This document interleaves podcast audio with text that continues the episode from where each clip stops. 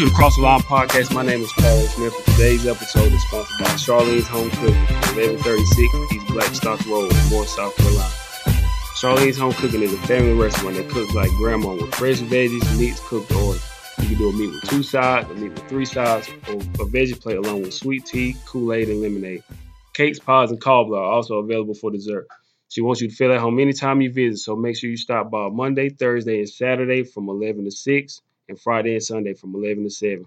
Everything is fresh and from the heart, and she would love for you to stop by and visit her. So thank you, Miss Charlene, for sponsoring today's episode of Cross the Line podcast. And today we have another special guest with us, kicking off our very first tour, the Self Investment Tour. We are here in Chattanooga, Tennessee right now, and today I'm with the uh, founder of Splash Youth Arts Workshop, Mr. Charlie Newton. How are you, sir? Hello, I'm doing great, thank you. Oh, thank you, sir, for for joining us. Like I said, we're kicking off our first ever um, tour. Something we put together, me and my partner Calvin. Um, it's just been a joy for people to to respond and give us some love and feedback. So thank you for being the first guest for our tour. So oh, well, wow, that makes me feel special. yes, sir. So so we got we got to start it off right. So starting off, can you can you tell people what actually is the Splash Youth Arts Workshop? Basically, Splash is a free art school Mhm. for at-risk, mostly black youth, low income. hmm And so nine years ago, we moved into the West Side community, which is where we are now, College Hill Courts. Okay. into an old school building where I actually went to school in the first through the sixth grade. And we just opened it up and offered free art classes to the children in the community. Okay. So they so they no longer use this um school anymore. Is it just for No. the workshop? Right, right. It's no longer used. Okay. There's a few people that come in periodically, a few ministries. But so uh, basically, there's not a school here now. hmm So was that automatically your your decision? Like once you knew the school was vacant and you you had the workshop, did you automatically knew you wanted to bring it back to your old school? You know, that is a great question. No, I did not automatically know that because I'm I'm always also a minister, and I had been ministering out here for Okay. about four or five years, and so we had about thirty kids in our ministry. So uh, when we uh, found the school building, I was actually looking for a uh, studio for myself. hmm I'm a professional artist. And so when I found the studio, then it was sort of like obvious that with this huge space, we could use it for more things. Right. Yes.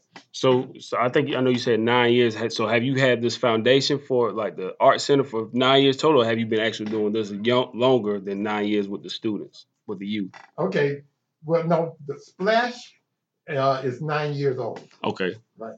Yeah. Okay. Just making sure. Right. So so for you, how how long have you actually been doing uh right design and being in art? My entire life. Mhm. It's the only thing I've ever done in my life. So at five years old, uh, uh, I discovered art and uh, I decided this is what I want to do with my life. And I've never done anything else my entire life. Mhm. Were you born and raised here in Chattanooga? Born and raised here in Chattanooga. As a matter of fact, I lived in the projects right here, uh, Mm. across the street from the school. Okay. And uh, so at five years old, uh, a 14 year old guy who babysat my brother and I had drawn a picture of Spider Man and Superman in color pencils. Mm. And he showed it to us. And when he showed it to us, you know, it hit me. I know I know the purpose of my life. you Mhm. know. So I've been pursuing art my entire life. So gr- growing up in this area, I know you you have close ties to it. What what what was your childhood like growing up in in this community? Well, it, it, it was weird uh, because uh, my mother and father was together, Mhm. and uh, we were very happy. I noticed that my parents were very strict on us, so they kept a close watch on what we did, where we go, who our friends were, and we didn't. We even though we were like the poorest people in this community, we didn't really realize, you know, how poor we we was, you know. And I Mhm. guess it's because we had a strong foundation as far as our home life situation. Hmm Yeah. I saw something online. They said well, you it was uh, kind of like a little comment you put on online. Like I'm trying to rediscover my childhood and utilize techniques that God placed inside of me at birth. Did Right. you did you feel like you may have missed out on something, like when you say rediscover your childhood or, or Oh, anything? our childhood gets taken away from us. Education is one thing that can take your inherent abilities and talents away from, from you. So when I uh, enter into college and start studying art, I noticed that the uh, art teachers, you know, sort of threw away what I was already doing as far as my techniques and things. And uh, later on, I discovered that's where it's at, really. You know, is what what's inherent in my ability. That's one of the most important things. Mhm. When, when you say the education system takes away our childhood, do you mean such as like, I guess, creativity, or what do you mean by necessarily like? Well, well, I'm, I'm- was speaking of formal education in art. Okay, okay, I got So you. you learn all these techniques and things like that.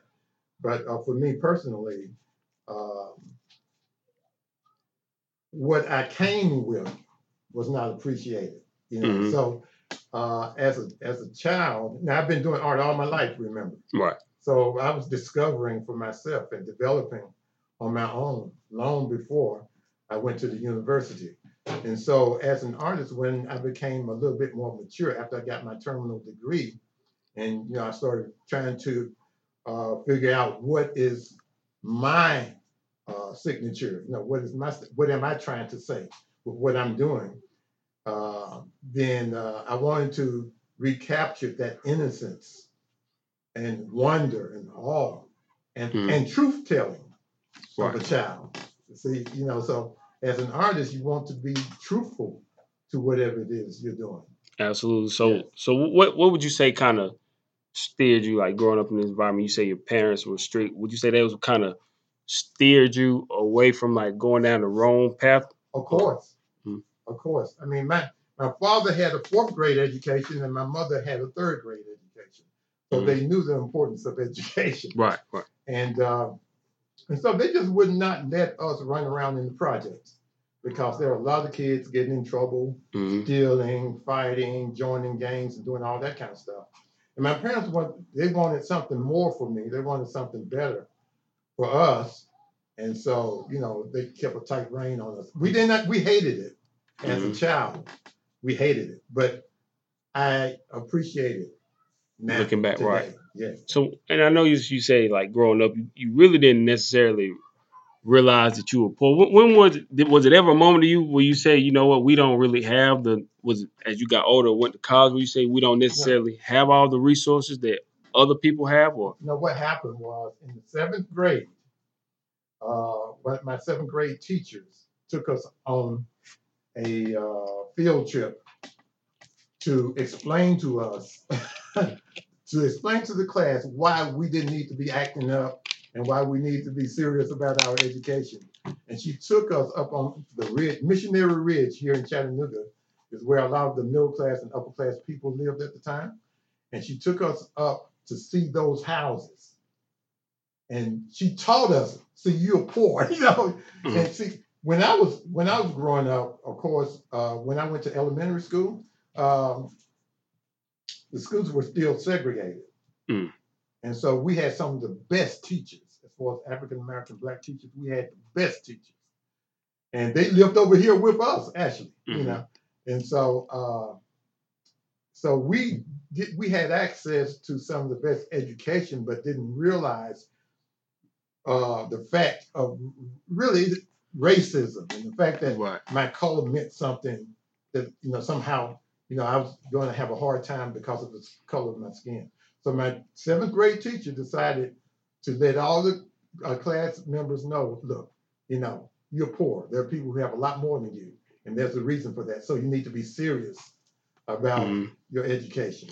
right. Yeah. So, so did uh, of course, where every it's no longer segregation. Do you feel like once we we integrated that that kind of like you said, you had a great education when things were segregated. Do you feel like it watered down the education for us once we we Well- became integrated? Or I, I remember around 1976, 77, after I graduated with my uh, bachelor's degree, Mhm. it appeared to me, I noticed that the uh, high school student, students didn't realize, it, to me, this is just my personal opinion. I don't know, I'm not a politician or anything. Right. But what I was saying is like, it seemed like they thought we were free. Mm. And you know, we're not free. No, doors too many so many doors are closed. You can see it if you just have vision. You see all the doors that are still closed Mm. for us in America. You know, just look around, especially here in Chattanooga. Most all of the major businesses, the majority of them are not black owned. You know, so you know, it's just a matter of just looking and seeing. You know, it's obvious. Right. So I noticed, and I think what uh, desegregation did is a lot of our kids began to be taught by some people who could care less about their background and what they were going to face.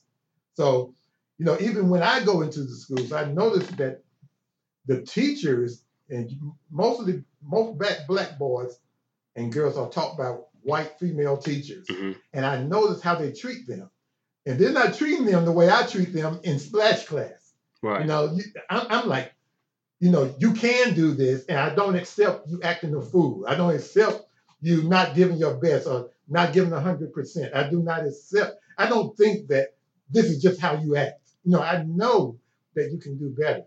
And usually, when we uh, bring a new student in, uh, uh, it takes about three months for them to uh, come into a new paradigm which Mhm. is the art studio environment, which means work, quality, you know, confidence, the whole nine yards. Yeah. talk about you know having teachers that look like you. In my opinion, I feel like that makes it for for people like uh, people our color. It, I think it makes a profound impact when you have somebody that looks like you. I, I agree. They can. it's like more relatable.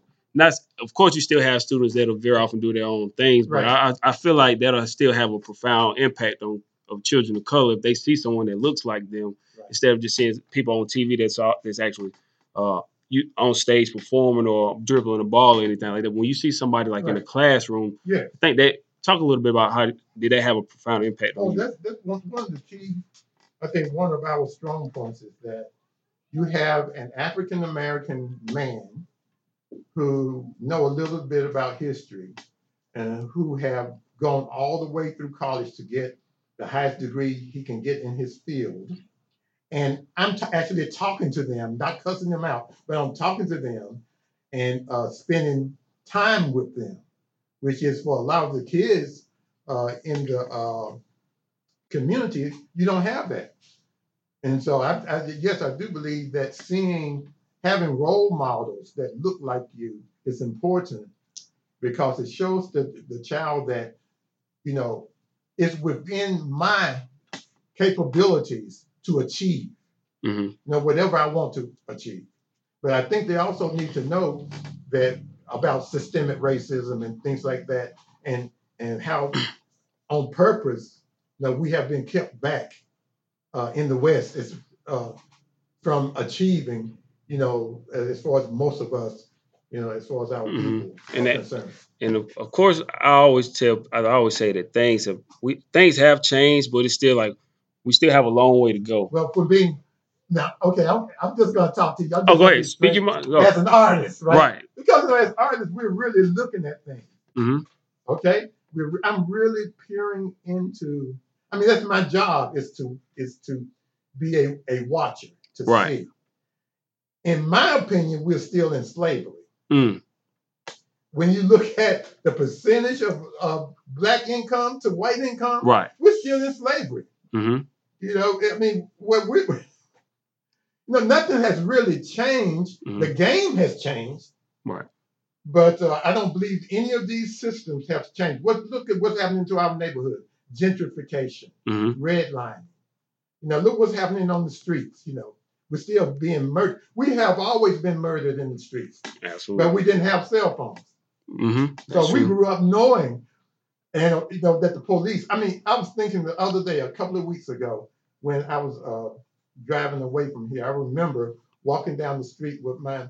I was probably in the fourth, fifth grade, walking downtown, which is like a few minutes from here, with my mother Mhm. one Saturday morning, and what I saw was a a uh, intoxicated black man being arrested by two policemen. Well, he was intoxicated. He couldn't do anything. He was just drunk. And they Mhm. beat him up. They beat him. I had Mhm. never seen anything like that in my life. Now, imagine you in the fourth grade and you see these people beating this black man and throwing him into a paddy, what used to be called a paddy wagon. Mhm. Look, that's that's shocking Right. to you, right? Absolutely. So, you know, I, you know, it's it's just that we know what type of, of world we're living in. hmm You know, I don't try to soften anything because I think our kids need to to uh, to be so confident in their own abilities and who they are hmm as individuals. I think all our kids deserve the right to be creative because that's where entrepreneurship lies. You know, in that right brain thinking and that creativity. I believe all of our children need art, and that's the goal of Splash is to get art to all of the children. Not that they're going to be artists, Mhm. but they but they will use their right brain, you know, and they will be more creative So I, in their life. I want to stick to that real quick when you talk about racism and how you said things haven't really the game has changed. Things are still kind of the same. Um, why do you feel like we're not? I mean, of course, clearly you see everything that's going on, and even with the president and everything. Right, right. But why do you think it makes people so uncomfortable to have these conversations? Even though times like we really need to have it, but for Mhm. some reason when we They I don't wanna- don't make black people uncomfortable. right, Mhm, absolutely, I think it made white people uncomfortable Mhm. because when you think about slavery, that's uh, ab- abuse. It's a traumatic 400 years of trauma, hmm not just on black the black side, but on the white side too. Just think if you had a marriage and, and the husband is abusive, and, and and the children are going to be affected by that abuse. If you never deal with it, if there's never any closure, then the abuser cannot cannot be healed. So Mhm. everybody's sick. The the abuser is sick, and so are the people who are have been abused. So it's never been dealt with, you know. And if I go back to my spiritual uh, roots, I say it's just evil. Mhm. There is evil in the world. absolutely. Yeah. And just I don't want to make this whole thing uh, political or anything, but regardless, you know, of course, we yeah, have I'm not a politician, so I don't know the correct right, thing to say. right, so, right. So, so of course, we had that. It was a, supposed to be a debate, but it was just a mess Tuesday night. But uh, It didn't even surprise me. yeah, I, I mean, I'm not surprised either. Honestly, my, my personal opinion, um, I'm I'm definitely going to vote, and I'll never tell anybody not to Right. vote because I feel like we're obligated to do that. Um, everybody's registered to vote, but uh, to me, I just look at it like we we. it- It's it's hard to say because it's just like It's kind of like damned if you do, damned if you don't. right, right. So what's the lesser of the two evils? hmm You know. So it, yeah, I, I understand. I think I don't know if most black people feel that way or not, but I definitely feel that way. I've been disappointed with the entire system Right. for years hmm because look at where we are. Right.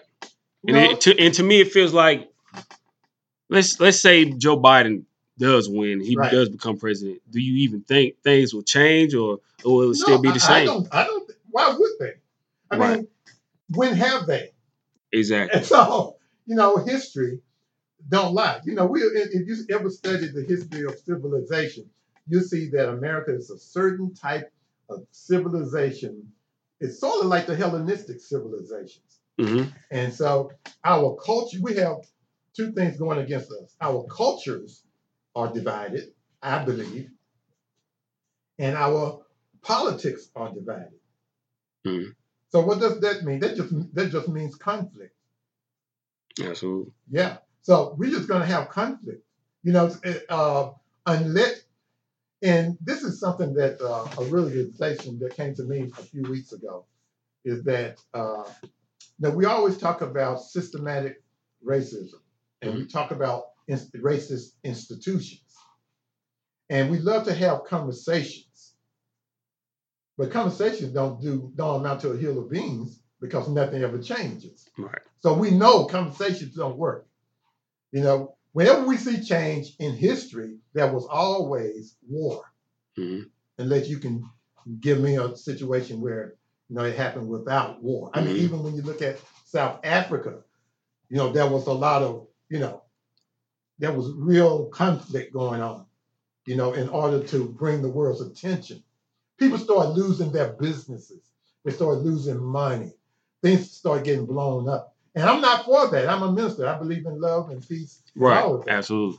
So, so when you think about racist institutions, I think maybe the narrative uh, need to change. We need to start talking about racist people who run institutions. Mm. Because if the people will be moved or changed or get saved or something, you know, have an awakening, whatever you want to call it, then that institution will not be racist anymore. Right. And and I think that's hard to get through to, to some of those people. Like just for instance, like we were saying with like with, with Joe Biden and President Trump. I don't think they'll ever change because these are seventy plus year old white men that are pretty much basically stuck in their ways at this point. So they're going to see things how they see it, and Right, right, they're not going to change, in my personal Yeah. opinion. right, right. And I just feel like, why do we have to be stuck with these two to be supposed to be the only leaders? have a choice. It's like your back is up against the wall, you know. Right. Our back is up.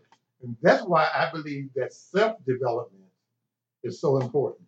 hmm That you develop your own skills, your own talents, you know, your own ways. Now I hope that Splash will give kids, uh, help kids uh, to, to be able to think and solve problems. Because to survive in this land, you're gonna have to be prob- a problem solver. Right. You know, you're gonna have to find new ways, you know, to make it and new ways to live and to make a living and take care of your family. So I believe that when we, we can get involved, my way of getting involved is getting involved with people hmm on the ground level. You know, and you know, you have people that do, will do better with politics, but I'm not a politician. Right. So I'm an artist, so I use what I have to try to help the situation uh, get better. Right. Yeah. So what do you? Because I, I love your honesty about everything, and I, I love having these type of conversations because I, if we don't have it, nothing's going to change. But so so what do you tell your kids, or do you? Are you able to talk to them about some of these things that we're having a conversation about now, like the Yeah. the racism? First of all. I have no children. So my wife and I, we have no children, but I have about 65. Yeah, yeah, that's what I mean. The students, yeah, yeah, that's what I was. That's what I meant. The You students. know, I see on that board, I have a list of 11 things that the kids came up with in our last class. Mhm. When the kids first, when we start a new semester, we we let them come up with some rules, and they they uh, number one they write they uh, wrote uh, respect the teacher, behave, listen, respect each other's space, follow instructions, respect supplies. I, I harp on that with them all the time. Do your best, respect others, don't give up, have fun, and focus. You see how all these things are internal? Mm-hmm. Because I believe that we have strength inside of us, you know. And I think the mindfulness and what art does is able to exercise mindfulness. And, and just, just think these kids will come in here. I'll have a I, I have an eight year old and a five year old that I'll allow to, to take classes with my nine and 10 year olds. And they can focus for two hours straight making art. Mm. So knowing who you are, what your purpose is, you know, I, I mean, I'm not talking politics with them. Right. You know, they'll get that. They're Mhm. going to get that in life. Now we're using art, you know, to make to help make them into uh, more productive citizens. You know, so Absolutely. And, and would you say that's that's kind of like your inspiration when you when you create your pieces of work, like the things like you I think you kind of alluded to earlier, like the things that you see going on in society, or is that kind of like some of your inspiration for when you I'm affected by what goes on, and I think is is uh, my wife is an artist too, and we talk about this every now and then. She's from England, so she's she's a uh, they call them Afro Caribbeans in, in London, in England. She's black from England, and her uh, upbringing was a little bit different because uh, England is, is a little bit more in the world. America is like a little island, and and we are. Um, it's kind of like we don't know what's going on in the rest on the rest of the planet, Mhm. and that's very limiting to a person. If you don't know what's going on in the rest of the world, your mind is controlled by what you see on television or the internet or whatever, what have you. hmm You know, and even now you you can't even see world news, so you don't know how other countries, you know, Right. uh, think. You don't know other philosophies, other ways of doing things, or what what have you. And and and so um, I don't even know if I'm answering your question. Oh, you fine. Go ahead. Go ahead. The the tangent, but you know we're so limited. So I try not to focus. I think it's a shame. Now it affects me because I'm born in America, born in the South. I've been discriminated against, you know, my entire life. Mhm. I've dealt with racism, the whole nine yards. So, as an artist, you know, that comes out a lot. You know, but I'm also uh, saved. I'm also a minister. So I try to infuse righteousness and morals and all that, all of that into my work. You know, hope. You know, and I believe you can do all things, whatever you put your mind to. Mhm. I try to put that into my work too. I, and I try to make sure that my work is excellent, par excellent. So I try to make sure my work is um, is worthy of somebody who's been doing this their entire lives. Mhm. So yeah. How did you? Speaking about the ministry, how, how did you actually get in, into the ministry? well, that's that's a long story too. Man, you want to be here all Yeah. day. So we got we got time. and so we're we on the road. We on tour. We so we. Oh man, I ran for ministry for a long time, but at, oh, okay, I'll tell you the story. I'm going to try to make it quick. Okay. okay. So, at five years old, a 14 year old guy named Brother, I don't even know what his real name, but all we know we called him Brother, was babysitting my brother and I. I was five, he was six. So he said, I want to show y'all something. So he had drawn pictures of Batman and Superman in color pencil. I had never seen a drawing. I didn't know what art was. And a light came through the window. It's a, it's a light I haven't seen but uh, twice. A light came through the window, and I knew that's what I was going to do the rest of my life. And every day since then, I've been drawing, Mhm. trying to be, trying to make a drawing, you know, trying to do Mhm. that. And I'm 67. So I've been doing that Right. ever since I was five years old. Okay. So for 62 years, I've been drawing and painting. Now, that's when God touched me. Also at five years old, I tried to imitate my pastor at church. When he would say something in the pulpit, I tried to say it. Mm. So I think God was making, uh, trying to tell me something. I believe all artists have a prophetic gift. And so growing up, people said I was mature. I wasn't mature. I was just, I could, I would just watch you and see what you're doing, you know, and I'm, I'm using common sense. hmm So, but today that's considered prophetic. Right. you know? Yes. So, uh, when God called me to preach, uh, I was uh, working for a billboard company. I was getting high, and you know, every day I go home get high because I didn't like my job. Mm. And one day I got high and drew a picture automatically. That means you know what automatic drawing is. Now I'm talking to somebody on the phone and drawing, so I don't know what I'm drawing. Oh, okay. That's automatic. Okay. You're not looking at it. When I looked at the drawing, it was me standing up preaching with an airplane above my head. Wow. So as an artist, I could read that drawing. I already had my degree by then. So I could read that drawing. I said, that's me preaching. And I'm flying overseas somewhere. In two years, I had flown overseas. I had gone to uh, England. On the second day, I was in the, you know what, what I mean, the underground in England? That's the tube, the uh, subway system. Okay. And my wife comes into the underground, and I can't see her face, but I see that same light that I saw as a child. Hmm. And I prayed to God, let me have her. Wow. That's awesome. The next day I went to Italy, and the second day I was in Italy, I'm walking through, I went to Italy with a scholarship from University of Georgia to do their studies abroad program.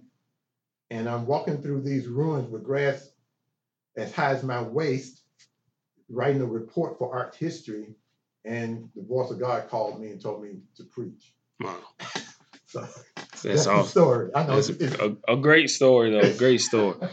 So when you, so when you do, does that make things kind of going back to what we were talking about earlier, with like racism, like just being a, a a, a minister and, and seeing all this stuff that, that growing up and you said being uh discriminated against of course uh, I Right. could I could see how people go that went through that could have resentments towards uh, white people but but but being a minister that kind of help you have more compassion for for white people. Right, because all people are the same, really, for me. Mhm. See, this is what this is what this is. How, this is just me, Charlie Newton, right? Mhm.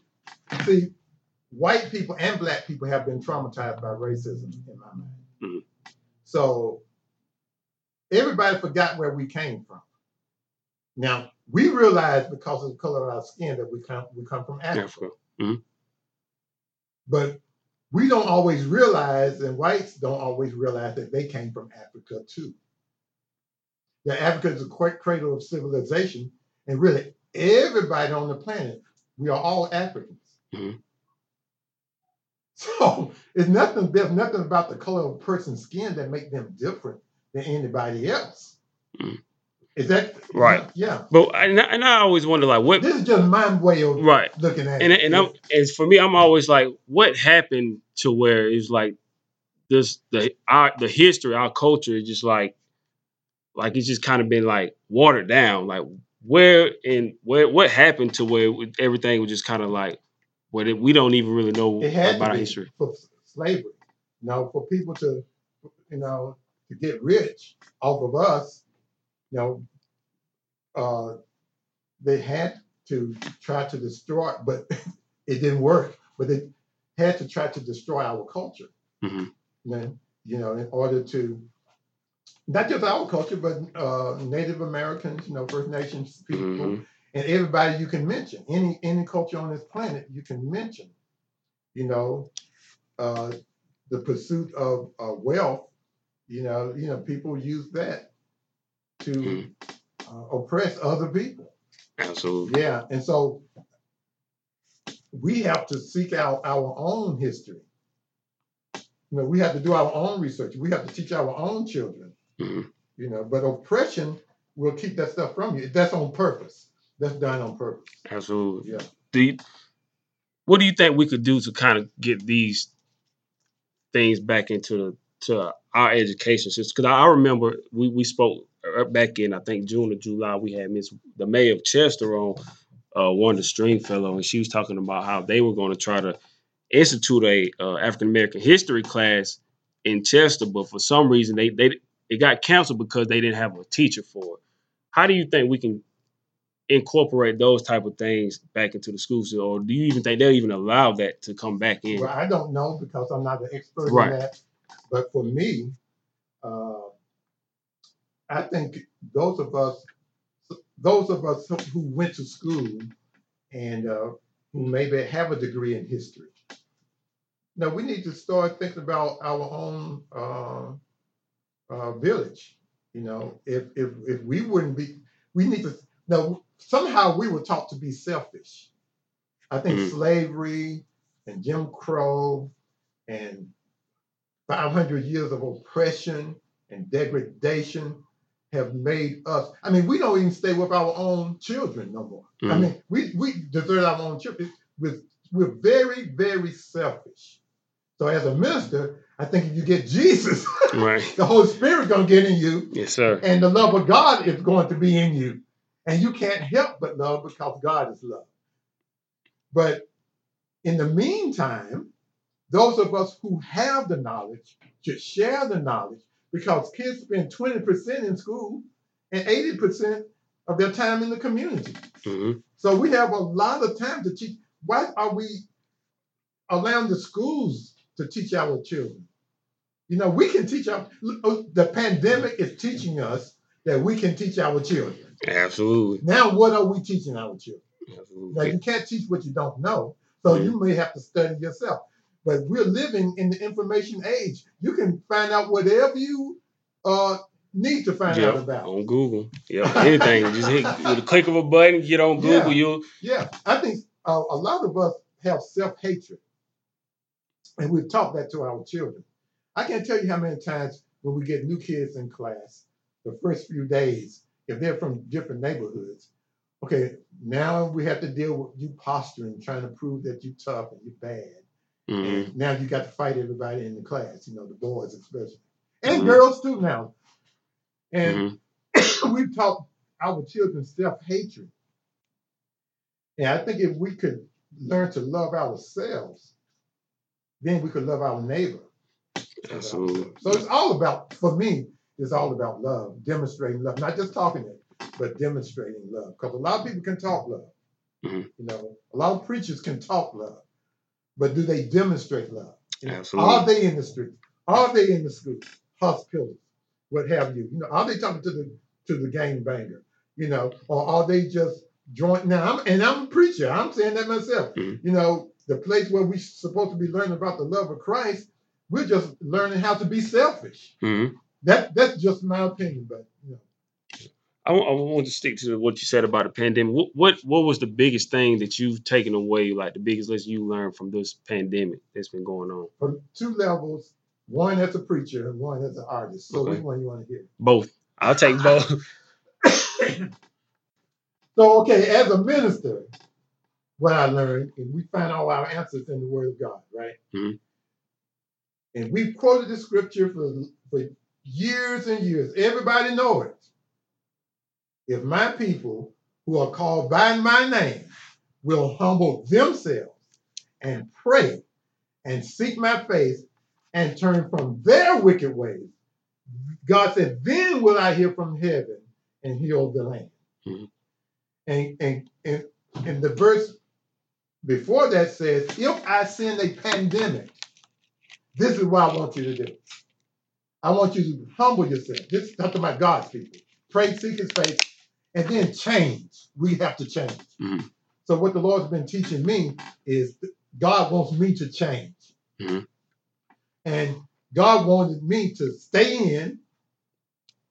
He wanted to sequester me, just like he did the children of Israel, just like he's done several times in the Bible, so that he can talk to me. I think God wants to speak to his people. And my fear is that these these multi, you know, these mega church pastors won't hear that because it, it's all about money. Money. But they won't hear that. I'm afraid that they won't hear it. And so when we go back, nothing, the church won't will not have changed. Hmm. And so as a minister, I believe God wants us to change. But whenever you spend time alone with God, guess what? You grow. No doubt. You grow. Your vision becomes clearer. You become stronger. You're more anointed. You know, your anointing grows. Everything changes. You have more power. hmm You know, you have more love. You know, you have more wisdom because you spent that time doing working on yourself. Yes, sir. Yeah, and that's what we did. I enjoyed. I enjoyed. I've been enjoying this year. I Mhm. told a good friend of mine in North Carolina uh, that I've created more artwork this year than I have in the last 25 years Mhm. because God said stop, and I stopped. So stop and be me. So who is who am I? I'm an artist. So all I had to do is do me. Yes, sir. Yeah, and I'm much stronger now. So yeah, the pandemic has helped me. Uh, also, uh, normally we might have 15, at the most 30 people in this class. Say like on a Saturday morning, like tomorrow. Tomorrow, when we do our live feed, we'll have 150. Oh wow. So we're actually We reaching have more, more. people. Hmm. And so we're learning technology. Well, I'm not learning. My wife is Right. learning technology, and she's become a producer, a camera person, the Mhm. IT person, the whole nine yards. Because all I have to do is teach. right. So I'm teaching the class, but she's learning all this equipment and stuff, and uh, we're reaching more people. So there's always a blessing in the storm. Mm. And what an artist needs, guess what an artist needs the most? Not money. Guess what an artist needs to to be happy and to thrive and survive? People see your work. No, no, time. Time. That's what an artist needs. See that big old canvas there? hmm Can't wait to get started on that. Just finished that small canvas there. Mhm. See, time. That's what Yeah. we need. See, I, I'm not pursuing money. I'm pursuing me. Mhm. Who am I? Why am I here on the planet? Right. And so if I can just be me, I'm going to survive. No, I'll get to England where I'll meet my wife. I'll get, get to Italy where God can call me. You know, I'll I'll get to the west side where I can teach kids. You know, all I had to do is just be me because I believe that we are all here for a purpose. hmm And I guess, uh, like I, I always said, also that you know this gave me a chance, you know, be still for a moment because we are we're always like ripping and running and going to Yes, work, and yes, you miss out on time time with your family. I know you hear some stories, some people getting divorces because they have to be stuck at home with a significant other, but which is crazy to me. Uh, yeah. but you know, it's a chance, you know, take time to, you know, kind of like like you said, like find yourself and be still and, and build that relationship with God. But yes, but it was definitely great. Um, but I, of course, does it? Do you still miss that feeling of, of course, like Of that face to face interaction with the with the kids Of course, that's personal. Mhm. Yeah, of course I miss that. So I reject the idea of a new normal. I reject that. Mm. You know, because I, I because this is not normal. Right, So so and this will never be normal. right, So I reject that civilization is going in that direction.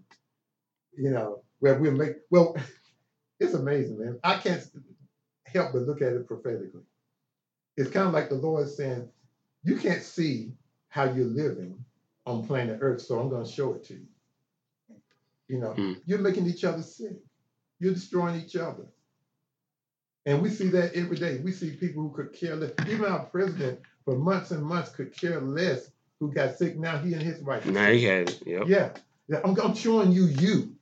Mm-hmm. And we're seeing how you know, we're just driven by by uh, things other than what really matters, you know.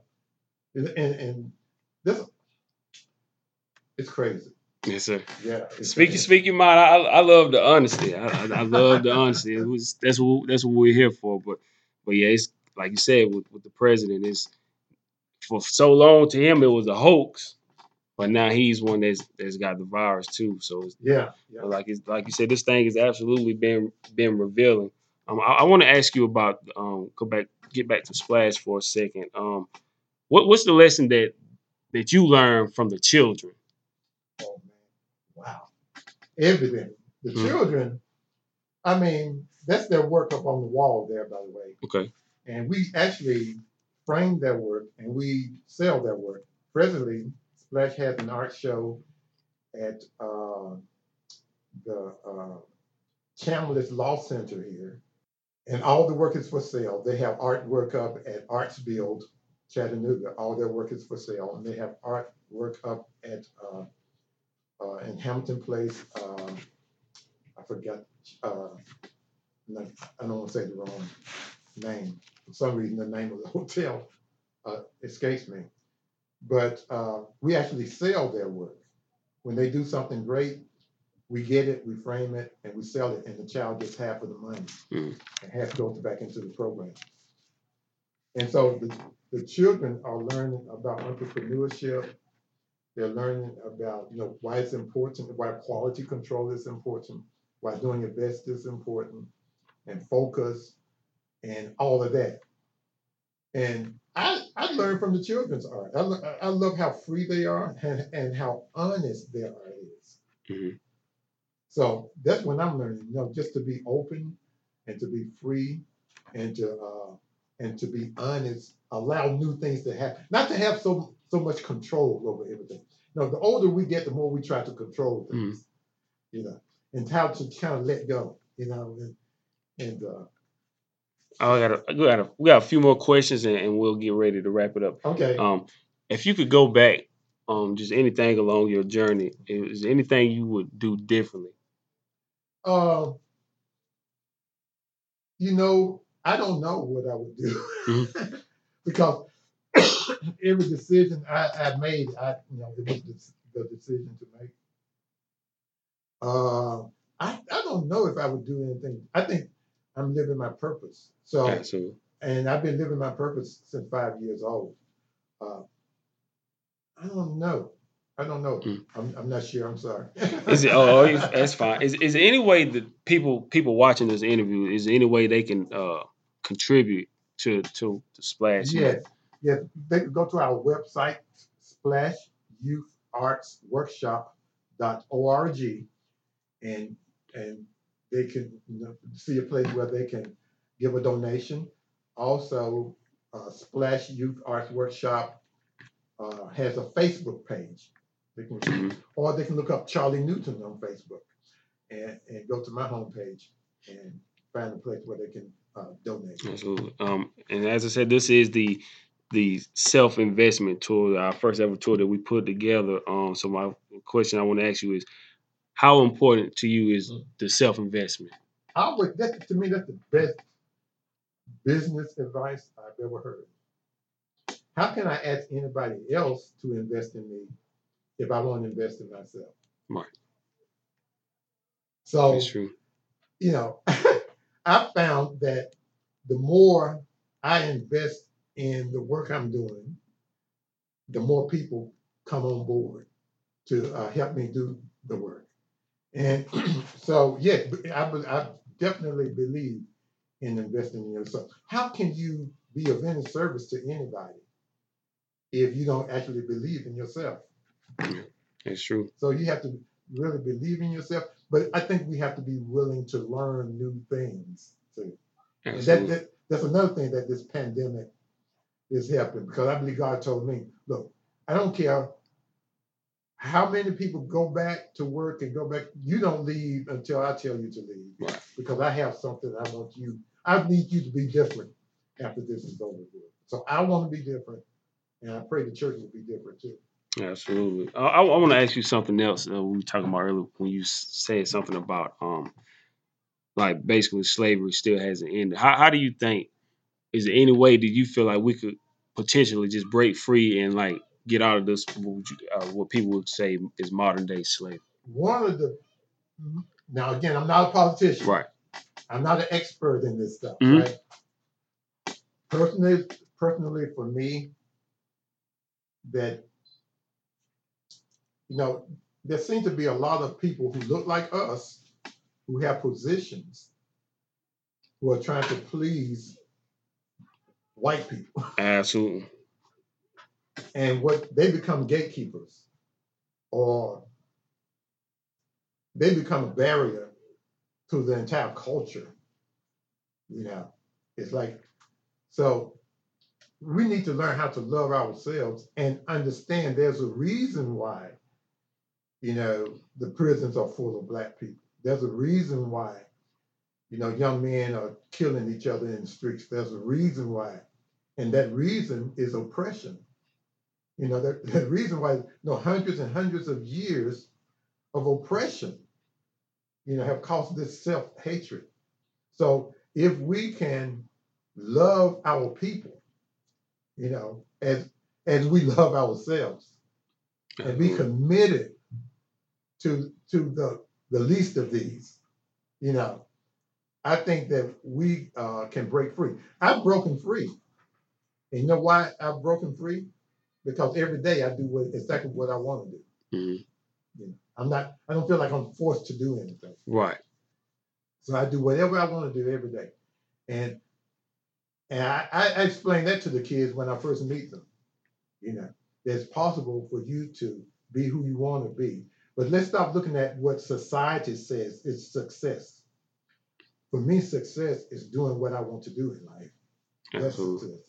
Yeah, success is all subjective, you know, of course. Um, but one of those things, I, I was like you were saying, to me, like I always tell people, it's, it's nothing wrong with having a job, but like you said, that Right. that, that freedom that it gives you to to do what you want to do is is to me is very rewarding. That's why we put together this right here, and I'm happy that you were able to join us because it was like we we wanted to create create our own opportunity, and we're we're making that transition for you know working for someone else to you know create our own opportunity, and we want to Right. show other people to do the same thing. But it's, it's for some reason it's kind of like I guess like in a sense it's like when you see this growing up like in a home like when, when your parents and you see them getting up and going to work with somebody else all the time like Right. if you don't see anything different you don't have that exposure Right. then it's kind of like you may end up following suit and doing the same thing That's true. and giving giving a, a company the 30 40 plus years best Right. years of, of, of your life it's like we just have to break that cycle but Yeah. it's And something some people need to work for companies. You know, some Mhm. people that's what they want. That's, That's people, true. All they want is a good job. You know? Mhm. and that's great. Mhm. That's great. If that job is is uh, You know, if you've been fulfilled with the work, I think we should be fulfilled Fulfilled, right? with the work that we are doing. hmm Now, for black folk, it's more difficult because of all the barriers. hmm Yeah. I mean, I've worked a job before. You know, I worked one job. I worked one job before when I first got out of college, you know, in billboards. Hmm. And you know, I couldn't get promotions. They was discriminating against me and all that kind of stuff. You know, and that makes it really tough because I want to go higher in the job. You know, I don't mind, you know, going through the steps and ladders. hmm But then they're saying, no, this is as far as you can go. Now that's that's Absolutely. an issue. Yeah. hmm So that's why I think faith, it goes back to faith. I think faith, my my personal faith, gives me an edge. Mhm. So, you know, it gives me a little extra uh, security and push. And, you know, so when I'm crying to myself or I'm discouraged or whatever, you know, um, the hard times, I have something to undergird me. Mhm. So I, I believe faith really helps a person. You know. Yeah. And like you said, like being discriminated against and not getting up their ladders, sometimes it's like, even if you have more experience, Yeah. just because somebody else is more relatable or they like that person, Right. they're going to get the job just because they feel more comfortable with that person. Right. A lot of times it has nothing to do with your talent at all. Mhm. I mean, you can work hard as you want to and hone your skills and everything. I'm sure you know that. Mhm. And uh, no matter how talented you are, you know, some and many times it's because of the color of your skin or the fact that you, like me, I'm outspoken. This is just who I am. Mhm. You know, I'm very honest. I'm an honest person. And people don't like that type And of people stuff. don't like honesty Mhm. at all. Right.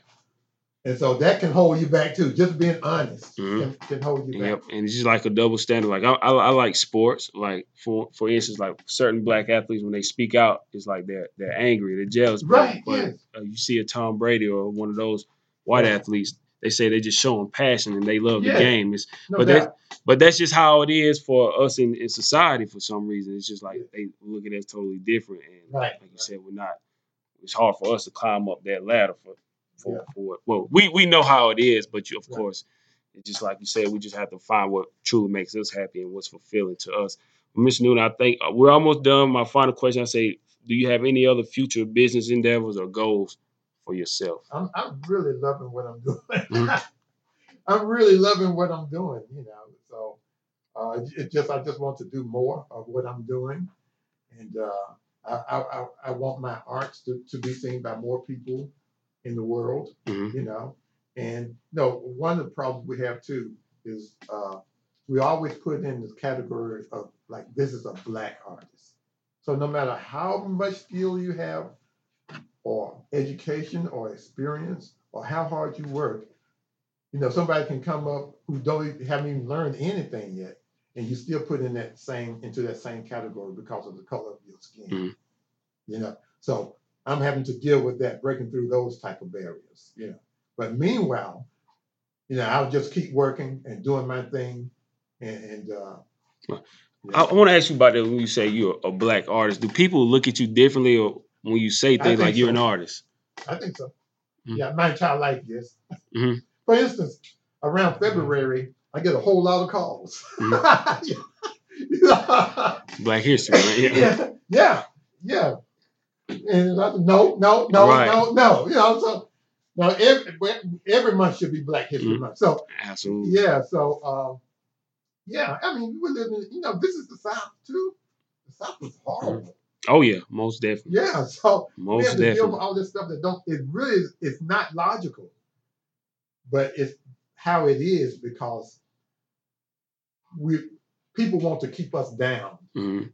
You know, so Do as as a, as a black artist, do do they try to like I guess compared to other artists, do they try to like lowball you sometimes, or just just because of your the color of your skin, like well this is even though you have just as good quality of work, they may say this is more value, or how how is it in? Have you have you experienced well, anything when I like was that? studying, uh, black art wasn't even taught to me in Mm. college. The school I went to to get my MFA, I was the second black person to ever get an MFA at that school. That's Mm. Old Dominion University. So You know, our culture hasn't been accepted, no, or or it's been our culture gets watered down too. Right. You know, so it has. We can't just be us. You know, in all our rawness. You know, Right. And it gets watered down. So yes, I would think that yeah, these things are in place, you know, to look at us a certain way, which is always, it seems to me to be less than. You see a lot of the black artists who are raised up, they're doing stuff that I wouldn't show show my children. They're Mhm. doing images of, of us that are very negative. And that a lot of times that get raised up to a high bar. Mhm. And it seems like you have to do that, like a Well, I try to do proud images right. powerful, But but it's heroic. right. and it seems like overall, and even in society, we have to look a certain way to get that We have to be publicity. a buffoon. Right. Exactly. Yeah, make them laugh. Make them laugh. Mhm. You know, be a clown, something Mhm. like that. And it just like we see, or we have to be on TV fighting or doing those type of things to, to get attention. stuff, Yeah, hmm and that's not black culture at all. Hmm But when but when people see those things on TV, which is bothering me because when they see those things on TV, that's how they paint an image, perceive yes. us. Yeah, And, and I always t- say this about um, I- I'm a sports guy. I like I like to watch uh, football and basketball, but sometimes is is the it bothers me when ESPN when they, a kid is being drafted, the black kid comes from a broken home or his parents was on drugs, but when the white athletes gets drafted, then Oh, he yeah. he had a 4.0 GPA. Right, right. Parents are married or they have this kind of business, but it's like, how come we have to look a certain way, right. but then on the other side, it's just like a, a squeaky clean image. system. exactly, That's why I say we're still slaves. You know, absolutely, basically, we're slaves. yes, sir. And I, it's just like I, I hope in the time, um, like with this election, I don't think anything is going to change. I think they are who they are. Right. um we, we were in this system but hopefully it's some kind of way that we can like break free of this this slave mentality and, and come true to I think it's beginning to happen. Mhm. I think it's happening on the streets at street level. but but and i do like i will say i do like to see more um people my age that also more people in general they're creating their own opportunities That's starting their, That's starting their true. own businesses Right. right. and I, I do think for me i'm i'm not a trump i'm not a fan of donald trump but i think when he got in office more people like we need to it was it kind of felt like we needed to band together a little bit more even though we still have people that we, we still have those things where it's fighting killing each other and all that but it, i do see people like we are banding together like we are supporting more black businesses Yeah. and things like that and i Yes, do feel like yes. that's one of the things that I did see come from this this presidency and going forward. I I don't know what's going to happen. He didn't know was- that was going to happen. That wasn't on purpose. you know. right, right. A, And this is this this has been a these these past four years have been something totally different. I'm, I'm 28 years old, so this will actually be I want to say this is maybe what my third time being able to vote uh, because I was able to vote for Obama his second his second term because I was still in high school his first time. So mm-hmm. this will be actually my my third time getting a chance to vote, but but I, I haven't seen anything quite like the stuff that we we've got going on. But but other than that, I would still just tell people to vote. And of course, like Right. we said, this is a self investment tool. So invest in yourself, yes. and also I, I love to say in, invest in your people. If you see them doing something great, support them. But like you said, sometimes we we and will have go to them. Look for like if you're going to build a house, look for a black uh, builder or a black architect. You know, look for someone because there's a lot of us of us who've been out here who haven't been supported, but more of us have uh, the means now. Mhm. You know, I mean, we can design things that probably you've never seen before. absolutely. So yeah, I mean, seek us out and seek out the black business, and then make a decision. You know, whatever the business serves you uh, best. Yeah, you're going to use that, of course, but seek us out. Absolutely. Well, Miss Newton, I want to thank you for your time. We really enjoyed it here. Like I said, self investment tour. We're in Chattanooga, Tennessee. you. I, I enjoyed this conversation. Just the just the knowledge you you uh, gave us in this hour, and just how open and honest you were. Because, like I said, a lot of times people are not willing to have these conversations. It makes a lot of people uncomfortable. But definitely hearing this, um, we we have these conversations a lot.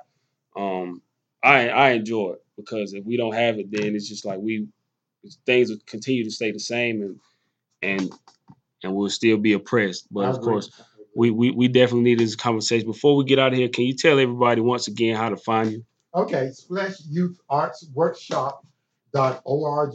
We also have a Facebook page, Splash Youth Arts Workshop, and Charlie Newton. You can find us on my page as well. Absolutely. Well, thank you again, Mr. Newton, and hopefully everyone enjoyed this interview. So until next time, keep chasing your dreams. This is the Cross the Line podcast on the Self Investment Tour. Thank you for listening.